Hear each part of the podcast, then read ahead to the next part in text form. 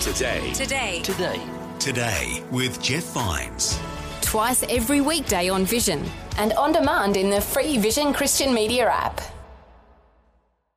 Life, culture, and current events from a biblical perspective. 2020 on Vision. And it's my privilege to welcome onto the airwaves today a man who is known to our audience as the passionately patriotic Pastor Peter Pilt. And previously, he was uh, predicted to be the Prime Minister of Australia or potentially the President of Australia one day. And let's play the national anthem. Let's all stand across the nation wherever you are. Please welcome back to the airwaves, Pastor Peter Pilt. How are you, sir? Good morning, my fellow Australians, and good morning, Matt. How are you doing? Any fitter, I'd be dangerous.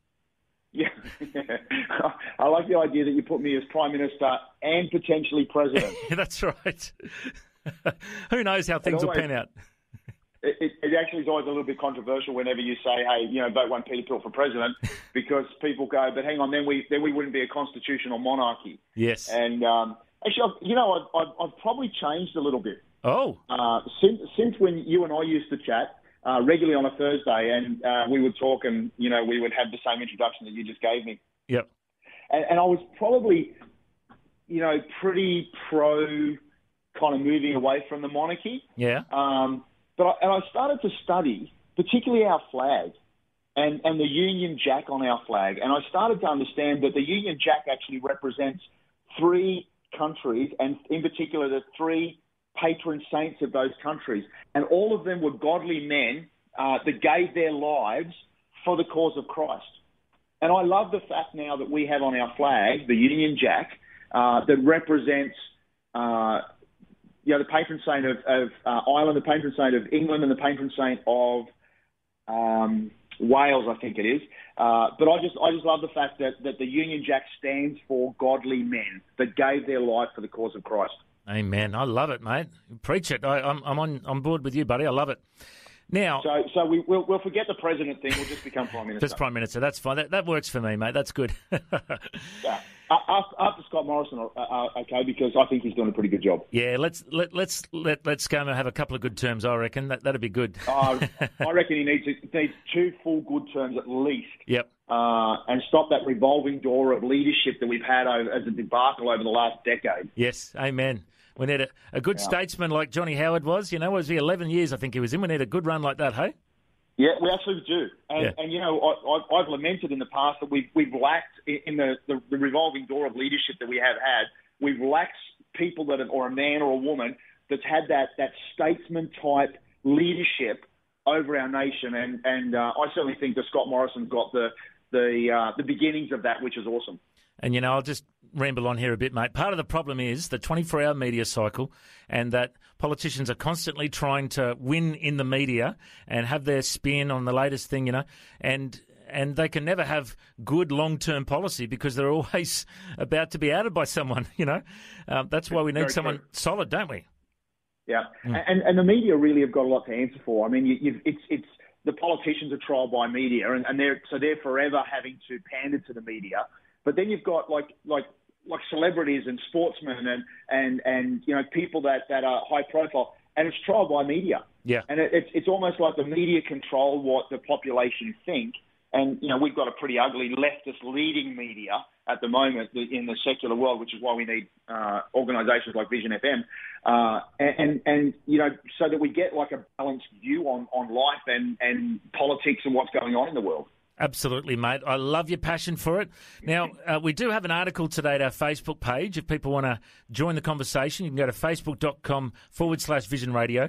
And uh, there's an interesting article there, uh, and the headline says the an internal AM, ALP audit of its 2019 federal election loss outlines why many faithful voters didn't go their way. And we're asking the question there what are your thoughts on why Labor lost the federal election? Uh, and there's lots of comments coming through already. Uh, Peter, what are your thoughts on that, mate? Look, I, I certainly think that, that one of the reasons why the, why Labor lost was because they isolated themselves away from people of faith. And I'm not just talking about Christians here. Uh, I've heard feedback from uh, Muslims in Western Sydney saying that uh, you know, Labor Labor didn't want to uh, have anything to do with anybody that believed in a deity, and and so they they isolated themselves away from people of faith, and so people of faith just went, well, we we're going to vote somewhere else. Mm. And I'll, I'll tell you two stories. In the lead up to the election, um, there was there was a lot of uh, talk about the freedom of religion. And I actually represent my movement, which is INC, the International Network of Churches. I represent my uh, my, pres- my the president of the movement, the chairman of the movement, Ross Abraham. I represent him on a heads of denominational uh, board. And they sent a letter out. They sent a letter. They wrote a letter, and then they sent it out to all the heads of denominations, wanting signatures of all the heads, uh, which we gave.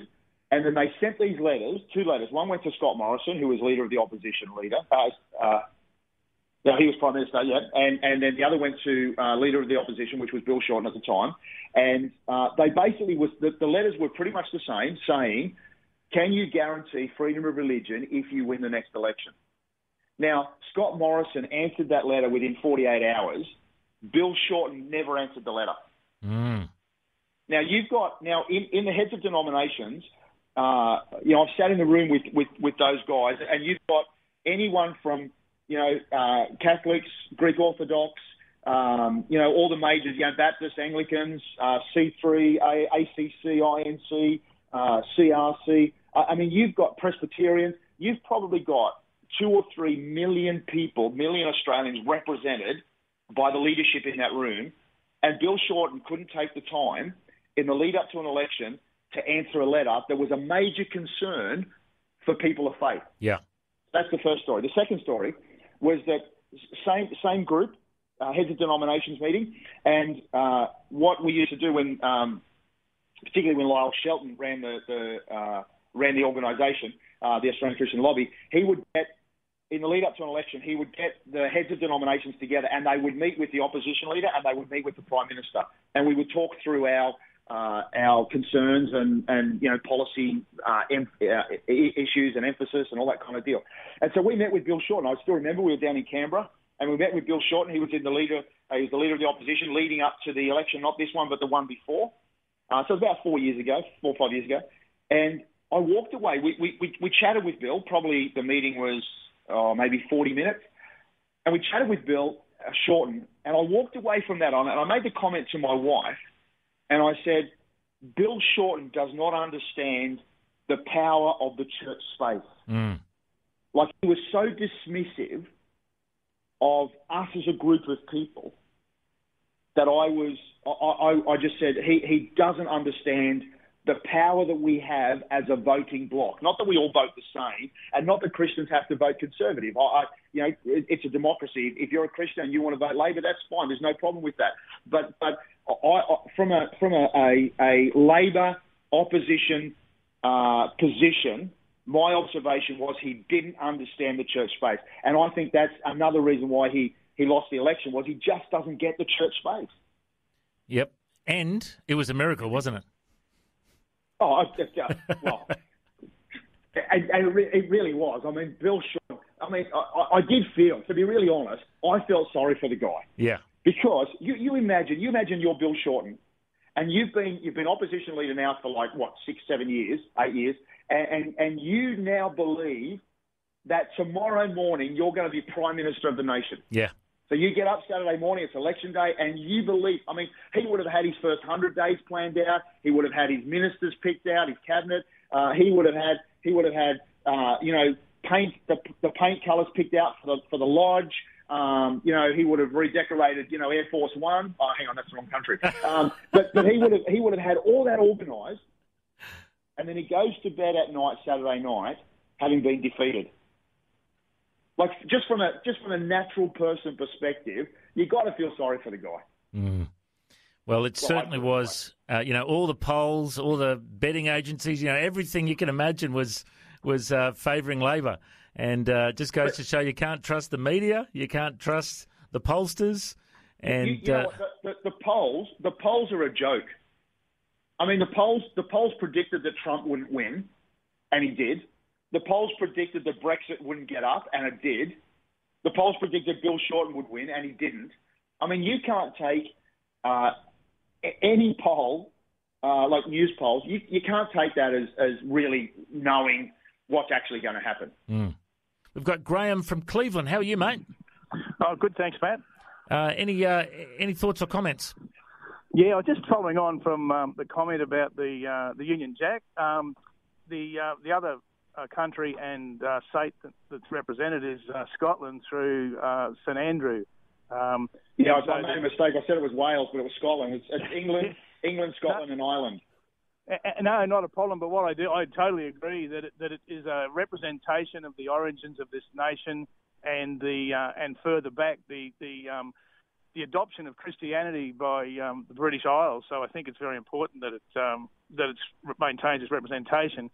Uh, the, the, other comment I, I like to make is in relation to the, the post-mortem activities that happen after an election that the political parties go through.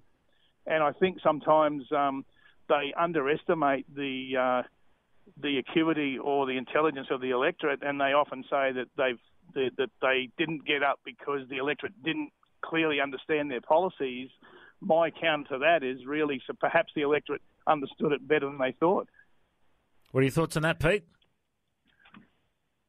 Pete, are you there? Say that again. Yeah, yeah, yeah, I'm here.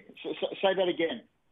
So, so they they'll come up with a post, uh, you know, an analysis of their election loss, and, and quite often they, they might mention that they're um, that they failed to sell or uh, convince the electorate that their policies that they were uh, uh, putting forward were, were um, beneficial to the nation. When I've seen in the past that the electorate perhaps clearly understands those policies and makes an intelligent judgment uh, based on the analysis of those policies, and they say, no, that's not for us. Well, I, I totally think. Uh, look, I, yeah, I, I, agree with you. I, actually think the, the electorate are more intelligent than what people uh, than what politicians give them uh, credit for. I, will give you an example. Um, the ALP, one of the policies that the ALP had was that they were going to get rid of franking credits, um, which which for self-funded retirees uh, can be a significant part of their income. Now, I, I, own not very many, but I own some Caltex shares. And uh, in the lead up to the election, Caltex shares fell from $28 down to $21. And the reason they fell was because Caltex came out and they, they issued a profit downgrade. And when I rang my stockbroker, I said to, to him, I said, what, what, what's caused the, the profit downgrade? And he said that the the grey nomads that normally go as they're heading into toward winter, that normally go from Victoria, New South Wales up to Queensland, and therefore they're, they're taking their motorhomes, they're spending a lot of money on fuel.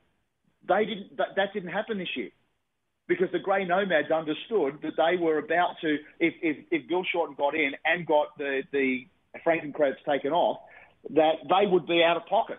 And so they said, well, we can't afford to have a holiday. We can't afford to travel to Queensland. And so en masse, like enough for, for, for Caltex, a huge organisation, en masse, they, they, they decide. Now, they, they wouldn't have all got together and said, well, let's not go.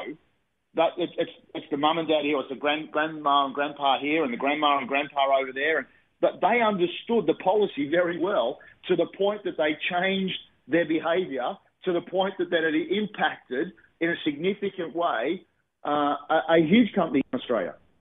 Um, and so I, I, certainly think that, and this is a mistake that I think politicians make, is that they, they, they, they think that the electorate are dumb. But I think that they're more articulate and more intelligent than what politicians give them credit for. What are your thoughts on that, Graham?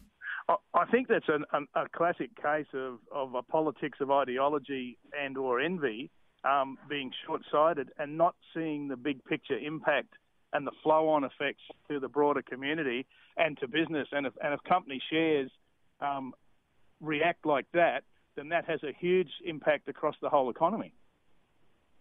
Absolutely. Well, certainly. And, and again, if you are a, a self-funded retiree um, and you've got shares, not only it was the, was your, your um, franking credits potentially under threat, but you just lost a, a quarter of your, your, your money that you had invested in Caltex when it goes from 28 to $21. Uh, it's a significant drop. Now, it, it, it has come back up. You know, now that the Morrison government has won, uh, it, it's now now back up, and I think Caltex this morning was about twenty eight dollars. So it is back to, to where it is there, and, and Caltex will obviously recover, and there's no issues. But I'm just putting that that statement out there just as a way of illustrating that the electorate does understand policies. Hey, Graham, thank you so much for your call. Thank you. Thanks for the opportunity and, and thanks for the great conversation. Mate, you're welcome to call anytime, mate. What do you do? Are you a, you a businessman or what, what do you do? I, I work in the Queensland public sector. Oh, there you go. Yeah, yeah. You know what you're talking about, mate. You're welcome to call anytime. God bless. Cheers, right. Bye bye. if you'd like to call through, phone lines are open on 1 800 316 316. Our guest is the passionately patriotic Pastor Peter Pilt. And uh, you just got back from Chile recently, uh, uh, Peter. Tell us a bit about your trip, mate. I went over there to uh, to preach at a conference on global care and justice, and actually, I was I was preaching on the the justice imperative that comes out of the Great Commission. Okay, so Jesus says, "Go into all the world and preach the gospel to every creature, and uh, you know, uh, he, heal the sick, and you can tread on any deadly scorpions, and it won't hurt you, and you can drink any deadly thing, and uh, you know, baptize them in the name of Jesus." And, and the question that I was asked was, "Where where is helping the poor?" in the Great Commission? Which I thought was a really great question. So I preached on that, and uh, I can tell, I can certainly go down that line if you want. But let's talk about Chile for a moment. So I was over there preaching on, on that, and um, I took my 16-year-old daughter over to to uh, to Chile. It's the first time into South America, and global care uh, is is huge in South America. I mean, there's there's so much need. We're doing a lot at the moment in Venezuela. Uh, if if you don't know, Venezuela is is just a broken country. I mean, it is it is broken. It's run by a, a tyrant dictator, and people are starving. Uh, you know, a, a, a chicken to, to buy a, a, barbecue chicken could cost you a month's worth of, of salary. Wow! Uh, I mean, it's just it's just absolutely crazy. So Global Care is doing a lot in feeding the children of Venezuela. Uh, Global Care's in in places like Peru, Brazil. Argentina, and of course Chile. It's it's, it's just exploding over there. Uh, and one reason is because the need's so great. And so I was in Chile, and, and Chile's a great country, and Valparaiso is is my favourite city in South America. It's just so beautiful. And but the issue with Chile, Chile's quite prosperous and quite robust. Argentina at the moment is going through some economic uh, times, and if you follow currencies and that sort of thing, you'll see that the uh, Argentinian currency has been devalued by a third in the last uh, six months. And so that's causing some pain to the Argentinians. But Chile's quite robust. But the issue with Chile is that uh, there's quite a uh, disparity between the, the, the haves and the have-nots, or the, the wealthy and the poor. And so what happened was the politicians, when we were there, uh, we, we, we kind of arrived on the Wednesday, Thursday, they the, the politicians put the price of the metro ticket up by 30 pesos, which is which is not a lot of money. It's like 20 cents. Okay, not a lot of money, but that's that's it was kind of like that was the trigger point that unleashed a whole stack of protests, and so uh, we we were in Valparaiso, and, and like we came out of our conference on Saturday night, and literally 100 meters away up the road, there were tire fires and and protesters uh, clashing with police, and you know, we on the way back to the motel, we had to, you know, divert around several fires and protest groups as uh, just to get to our motel. Well, that was that was kind of the Saturday. By Sunday, martial law had been put in place, um, and and there were, you know, which is quite a, a big deal. Uh, we had one guy, Nathan Ironside, one of our guys that, that was there with us. Uh, uh, Sunday night, he went out for a bit of walk. It was about eleven o'clock at night. Went out for a bit of walk. Uh, you know, typical Aussie guy. You know, we, we, we you know we don't understand that kind of danger. We don't understand martial law. And so he went out for a bit of a walk and uh, came back and was actually scolded by the uh, by the motel, uh, by the the, uh, the staff in the motel, saying that under martial law, the the army have a shoot to kill policy. Wow! And so he didn't realise how uh, how much danger he was under. So anyway, so on Monday, we Laura and I, my 16 year old, uh, we were going to go for a boat trip down the coast, uh, do a bit of tourist thing. The conference had finished. But the organisers of the conference said, look, we actually want to get you out of the city. We want to get you out of Valparaiso. We don't feel it's safe. And so we went up into the Andes. Uh, my daughter had never seen snow, so we went up that three hour three hour trip up into the Andes. And uh, it was we, we had a, a light breakfast and, and we went up and we saw snow and it was all fantastic. When we came down, there was a, a large town. It's not a, it's not big enough to be a city, but a large town called Los Andes.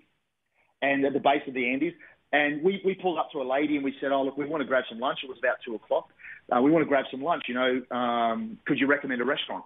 And the lady looked at us really worried, and she said, "No, just just keep going, keep going. It's too it's too dangerous to stop here."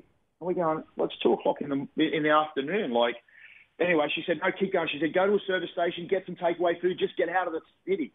She was like really panicked, and was like, "Wow, okay." So we went we went and found a, a, a servo, and we pulled up into the servo, and they were serving petrol because you could pay at the pump, but the actual service station had all been uh, vandalised. Wow. It was all burnt out, smashed up. The glass was everywhere. And so we thought, okay, well, let's get out of this town. So anyway, we, we drive back to, to Valparaiso, and uh, we, we, we stop. We pull up to a toll booth. We're about to, you know, get our money out to pay the toll. But we realised that every toll booth, there was eight toll booths, every toll booth had been smashed up and burnt out. Wow. And we're passing, as we're going back into Valparaiso, we're passing, I must have passed about 40 smouldering tyre fires that they light in the middle of the road to close the road. And um, as, as we get into, like, burnout cars, burnout government buildings, it, it was quite tense. And we've got Barbara from Queensland. How are you? Hello. Hey, Barbara, how are you? Not too bad, Matt. What would you like to chat Um, about? yes. Well, Peter um, touched on it before, and I thought I couldn't help but comment talking about the uh, petrol. But the scary part is Bill Shorten's been a politician for how many years? And he came up with all these harebrained, just like um, desperate, desperate um, uh, uh, issues he was going to stand on. And I looked at my husband and I said, What happens if we've got to have an electric car? That won't pull our caravan. How many other people thought like that? But the other thing is, Labor has never been able to balance a budget. Wayne Swan awarded himself the Best Treasurer Award. You've got to look closely at them. And I hope they never get it right. Look at look at the ABC. That's the scary part. ABC supported them all the way, and are still saying they don't know why they didn't win the election. Peter, Peter Pilt, what are your thoughts? I love the fact that Wayne Swan, and he did, he awarded himself the best treasurer award. I think that's gold. That is absolutely gold. Look, I, I, I agree with um, with uh, with caller. I, I guess I guess one of the things that I, I just let me say this in defence of Bill Shorten for a moment. Now, me defending Bill Shorten, uh, wow. Wow. Anyway, let's go. Let's just let's just go down this pathway for a minute. I like the fact that at least Bill Shorten had different policies to Scott Morrison.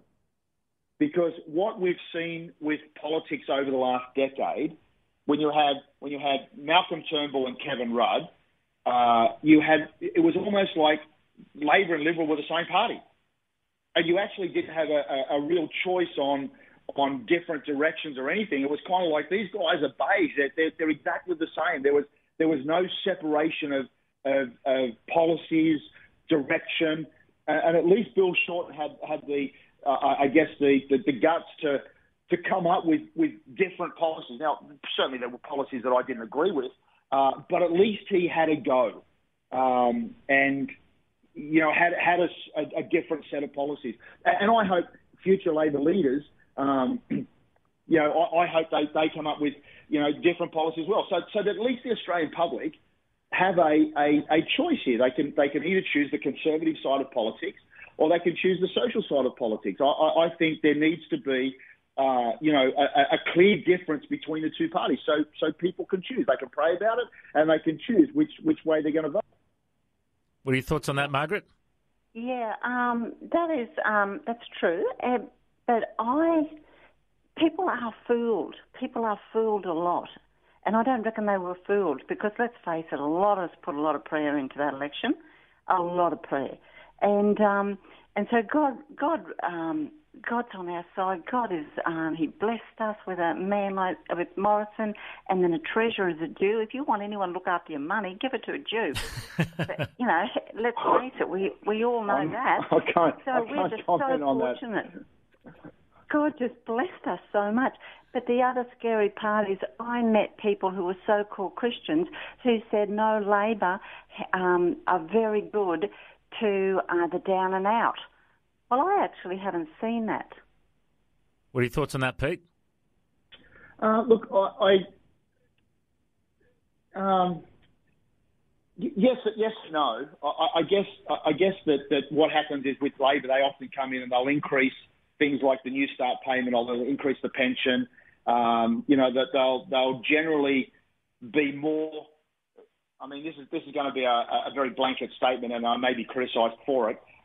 But but often Labor will take the country into debt, uh, and they'll do that because they, they will overspend on on social programs, uh, which is why they have you know the, the, they have the, the the reputation, I guess, of being, you know, more for the poor than, than for the, the wealthy end of town, which was Malcolm Turnbull's criticism uh, because he was there for the wealthy end of town. Liberal or the coalition generally are seen more for small business and business people, and they generally, and again, this may be criticised, but they generally will pay off the debt that Labor has has has incurred.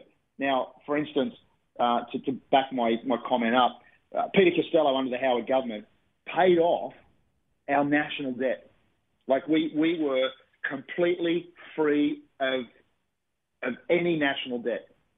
But Kevin Rudd came in, and, and granted, it was the GFC, and he wanted to stimulate the economy uh, through, you know, through fiscal stimulation.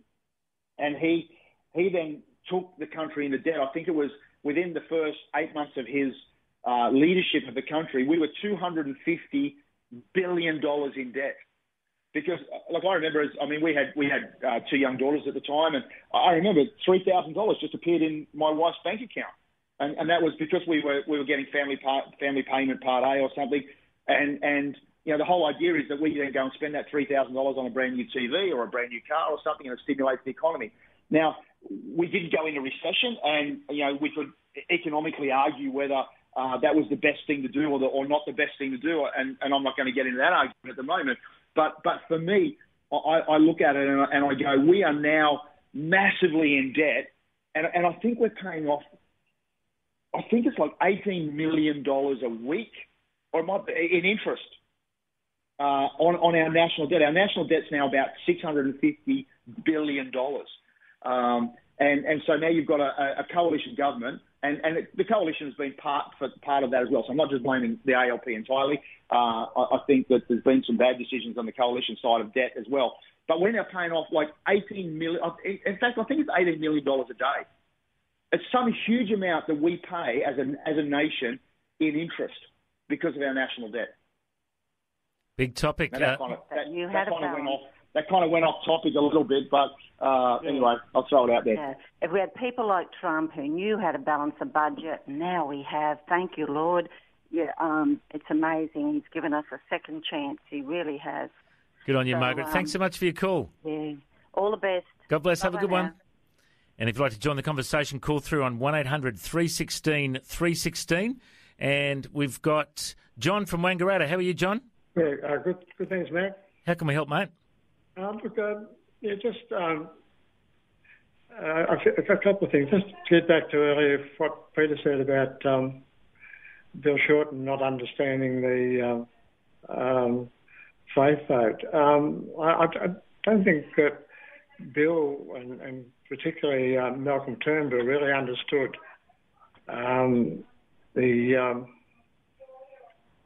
the overall um, gospel message, which, which is that um, um, uh, that, that, our, that our, our, sin separates us from, from God, and, and God, as well, uh, as well as God being a, a, a, wonderful, loving God, because of the, our rebellion and our sin, um, that just shuts us off from us, from Him, no matter how much we love us, and and and there's a there is a hell and there is a day of judgment and and um, um, I, I guess that uh, and just perhaps uh, on another important issue um, where uh, there's so much uh, untruth being told is in relation to um, uh, the, the, climate crisis. In that there's so much um, money being put into um, solar power, but when you look at it, um, the sun only shines for in the wintertime for up to eight hours a day. You've got um, uh, 16 hours when when you've got to find a, another source that it's uh, a lack of fuel. The same with wind. We don't can have. I, can, I in, can I jump in for a minute? I'm I'm actually a climate crisis skeptic, and my 16 year old daughter Laura shout out to Laura Pilt. at King's Christian College. Uh, she's actually part of the action group that organises climate crisis protests. So we have some interesting conversations in our in our home because she's she's passionately crisis climate and I'm a skeptic. But I remember I, I was in Argentina this time last year, and out of the blue, we weren't talking about crisis, climate change, or anything like that. Uh, and out of the blue, the, the pastor that I was with said, our, our weather's changed. And I said, how so?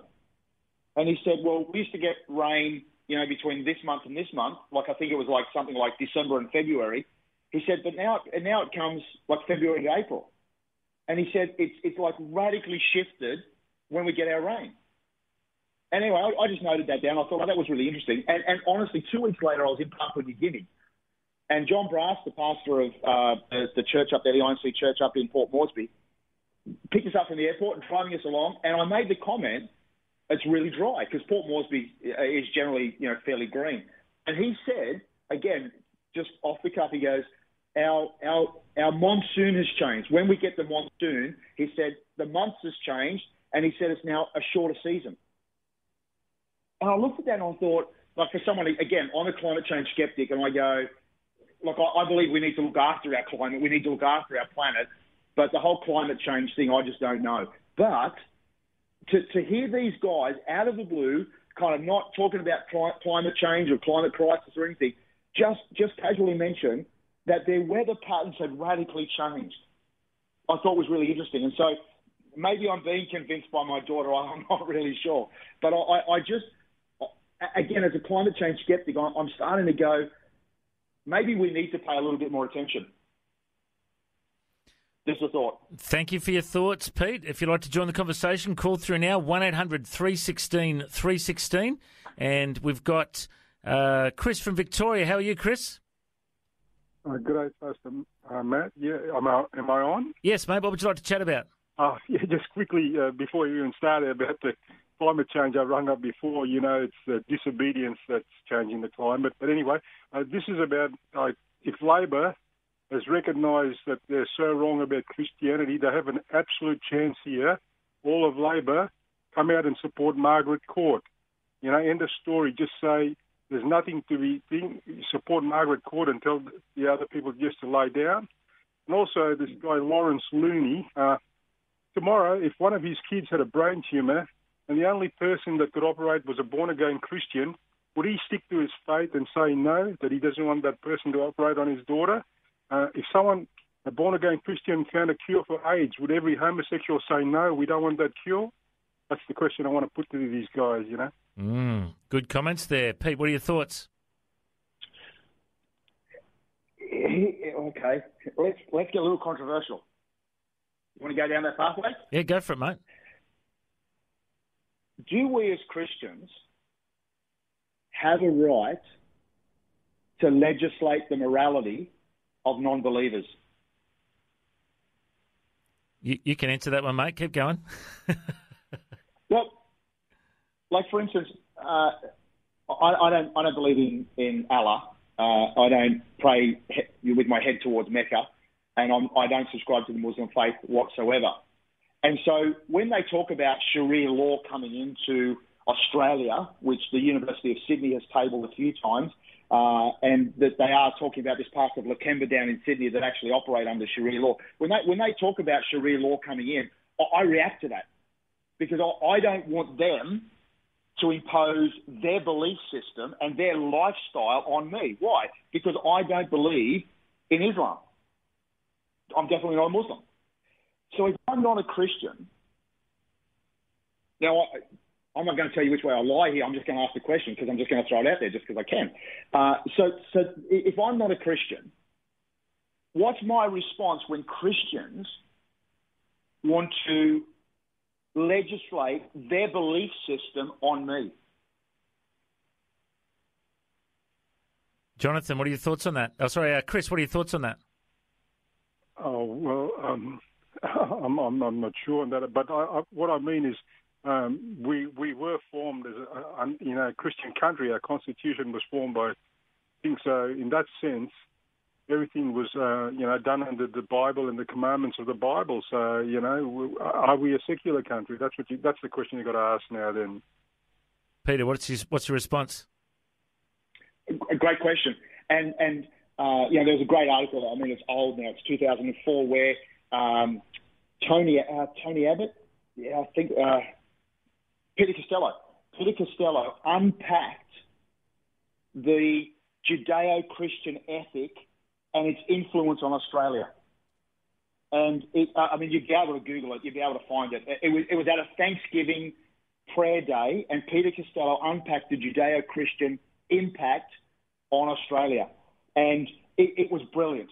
And, and we are we, we are a, a, a nation that's based on the Judeo-Christian ethic. We're not a, we're not a nation based on anything else. Our, our judicial system, our, our governmental system, you know, thou shalt not kill, thou shalt not uh, steal. You know, it, it's it's the Ten Commandments are the basis of our our our, uh, our our our nation. And so, in answering the question, do we have the right to legislate morality, our morality, uh, when it's when it's for the good of the person? I believe we do. Uh, and so I, I think, and, you, what you see in the Judeo-Christian ethic is is what's good for people becomes the basis for society, so that we have a society that doesn't uh, that doesn't celebrate murder. We, we have a society where there's, you, you know, if you steal, you, you are punished. Why? Because, because it's the Judeo-Christian ethic that allows that. And so I, I think it's good that, that we have, we have a basis for our nation that is founded in the Word of God. There's a really fantastic book out, uh, and look, I haven't read it yet, but I've been given a copy and I've been told it's outstanding. And it talks about the influence of the book, and it's talking about the influence of the Bible on the on the world, on the history of the world, the influence that the Bible has had.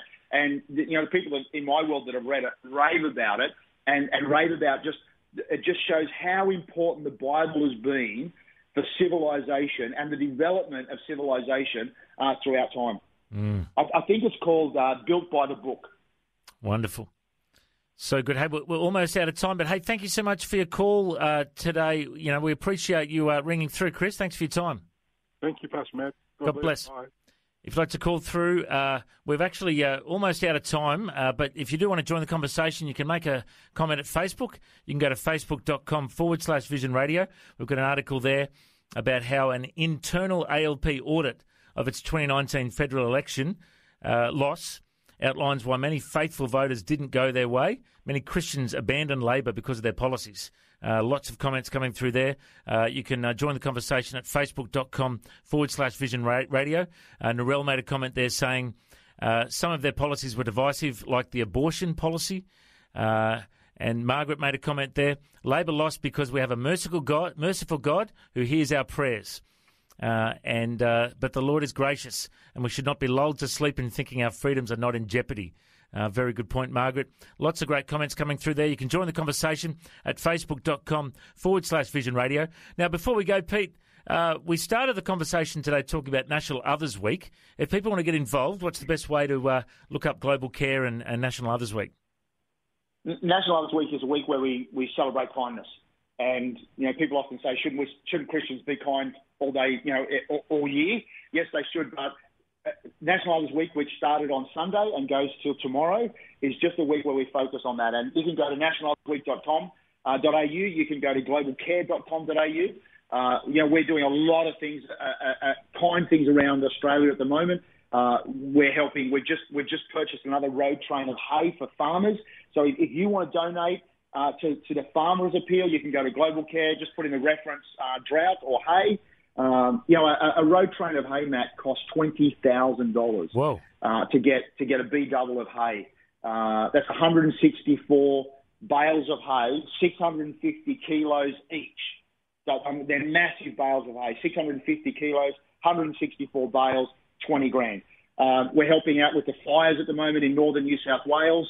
Uh, there's there's fires down near Forster, but the fires were burnt through two weeks ago in northern New South Wales. We're down there. We're helping. We're helping clean up. Uh, there's a lot going on in, in, the global care world. Check us out on social media. Uh, check out our website. We'd love to have people involved if they want to be involved. Absolutely awesome, Pete. And before we go, uh, you know, we, we really want to ask you to pray for uh, the farmers and for the drought. but also pray for the uh, the bushfires in uh, near Forster in New South Wales. You know, there's you know lots of uh, uh, you know massive high temperatures around Australia at the moment. Uh, in some parts of Australia, it's very cold in some parts, but in some parts, and massive high fire danger. Would you just pray for our firefighters, our farmers, and for the drought, please, mate? Father, we just come before you today, and Lord, we we pray for for the reign of the Holy Spirit. Lord, as, as Pentecostals, I, I remember in the 80s we used to sing songs talking about the reign of the Holy Ghost raining down over us. And Father, what we want to see now, certainly we want to see the reign of the Holy Spirit. But God, we want to see the rain in the natural. And God, we, we ask you to favour our nation with rain. Lord, that it would rain over the fire affected areas, that the, the areas that have already been burnt out. Lord, that the rain would come down and generate new life. Father, for the fire areas right now, Lord, particularly Forster, and Lord, where, where there's fires right now burning, Lord, that there would be rain that would quench the fire. And Father, for, for all of, of New South Wales, Father, up into uh, Western Queensland, Father, down into uh, parts of rural Victoria, Lord, where there's drought affected. Father, we would pray, Lord, that you would break the drought, that there would be a favour that comes over our nation. Lord, that there would be rain. Lord, rain in the natural. Father, that would, would, would uh, parched, uh, quench the parched land, and God begin to to build, you know, uh, uh, grow crops again, Father. And Lord, we, we, we pray, Father, for, for the firefighters. We pray for the victims of, of the fires. We pray for the farmers. God, we pray, Lord, that in, in times of great need, Lord, of great struggle, of great anguish, Lord, that they would reach out to the, the, God of creation. Lord, they would reach out to, to the God of Australia. They would reach out to, to the God who loves them and Father, that they would, that they would reach out to you and God, that you would respond. Lord, that the comfort, the peace, the encouragement of the Holy Spirit would be around these guys. Father, particularly Lord farmers that right now are contemplating suicide. Lord, we hold them up to you. Father, bring people into their world, Lord, that would comfort them. Lord, that would change them. Lord, that would be a mate to them. Father, we ask in Jesus' name. And Lord, we ask for the reign of the Holy Spirit over our nation as well. Amen. Amen. Wonderful, Pete. It's been so good to catch up with you, mate. And once again, what's the website if people want to look up Global Care? Globalcare.com.au. Awesome, mate. You guys are also on social media. A great organisation. Thanks for your time, mate. God bless. No worries. Great to chat. Thanks for taking time to listen to this audio on demand from Vision Christian Media. To find out more about us, go to vision.org.au.